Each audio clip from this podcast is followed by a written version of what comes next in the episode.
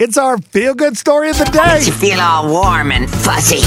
There's a couple that's been rescuing sick and old abandoned dogs for the last nine years. When it comes to adopting pets, a lot of prospective pet owners only choose younger animals, overlooking a lot of older and less healthy ones. This couple has been working to make sure that older pets receive the TLC they love and need. They started doing it during their free time, and then it got hectic, so they started the organization. They're spending $60,000 a month on care for the dogs until they find a home. Back in 2012, they started the Mr. Mo Project. Through the years, they have rescued 600 dogs and found foster homes for them. They thought of quitting at times, but then here comes another dog to melt their heart. you know, licking you for the first time, jumping up when he hears your voice, and you just see that change, kind of makes you just continue to do as much as you can to help, you know, as many dogs as you can. The Mr. Mo Project accepts donations, and every penny goes to the dogs.